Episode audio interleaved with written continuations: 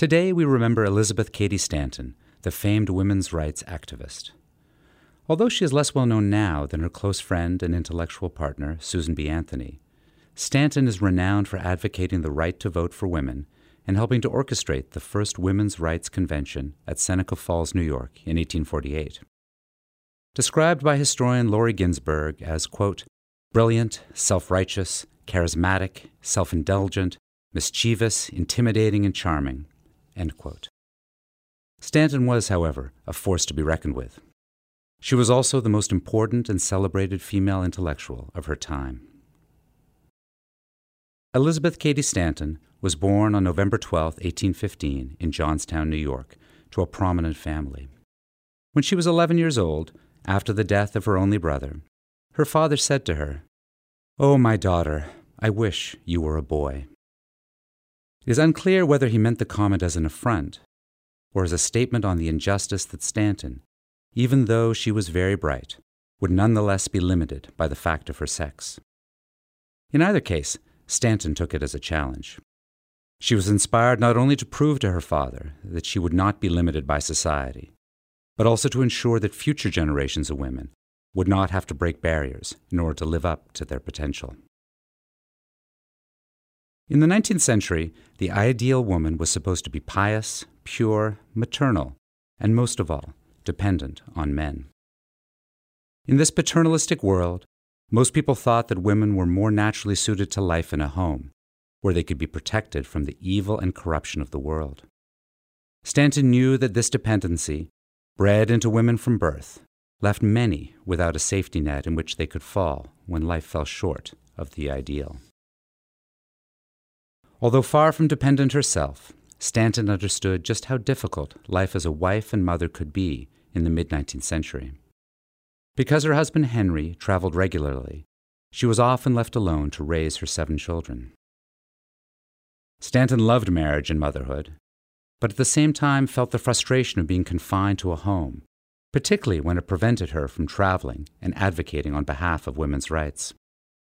She channeled her frustrations into the statement of purpose that she wrote in anticipation of the first Women's Rights Convention held in Seneca Falls in July of 1848. The document, known as the Declaration of Rights and Sentiments, outlined the ways in which men had held women in, quote, absolute tyranny, These included denying a woman the right to vote, the right to own property and earn wages, and the right to divorce her husband without losing custody of her children.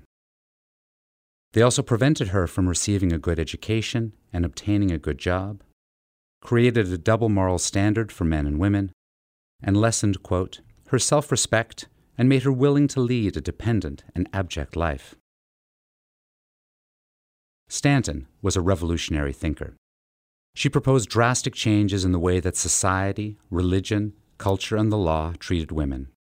She envisioned a world where women could vote, hold political office, own property, earn wages, acquire good educations, get divorced, and be safe from domestic violence. At the same time, she was also a product of her time, her race, and her class. Although she opposed slavery and was active in abolitionist circles, Stanton often expressed indignation that men, quote, withheld from women rights that are given to the most ignorant and degraded men, both natives and foreigners.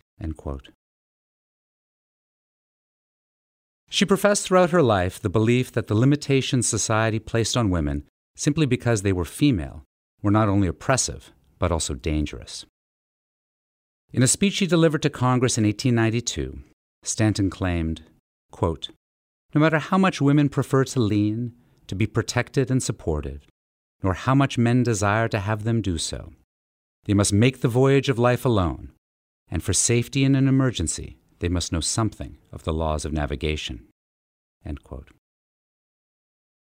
Although Stanton did not live to see women gain the right to vote after World War I, she remained active until the end of her life, writing books, giving speeches, and campaigning. She died on October 26, 1902, 18 years before the passage of the 19th Amendment. Elizabeth Cady Stanton was willing to criticize some of the most deeply held beliefs of her time and insisted on questioning what most deemed natural and therefore unchangeable. She believed passionately that women had enormous potential to offer the world, if only they were given the opportunity.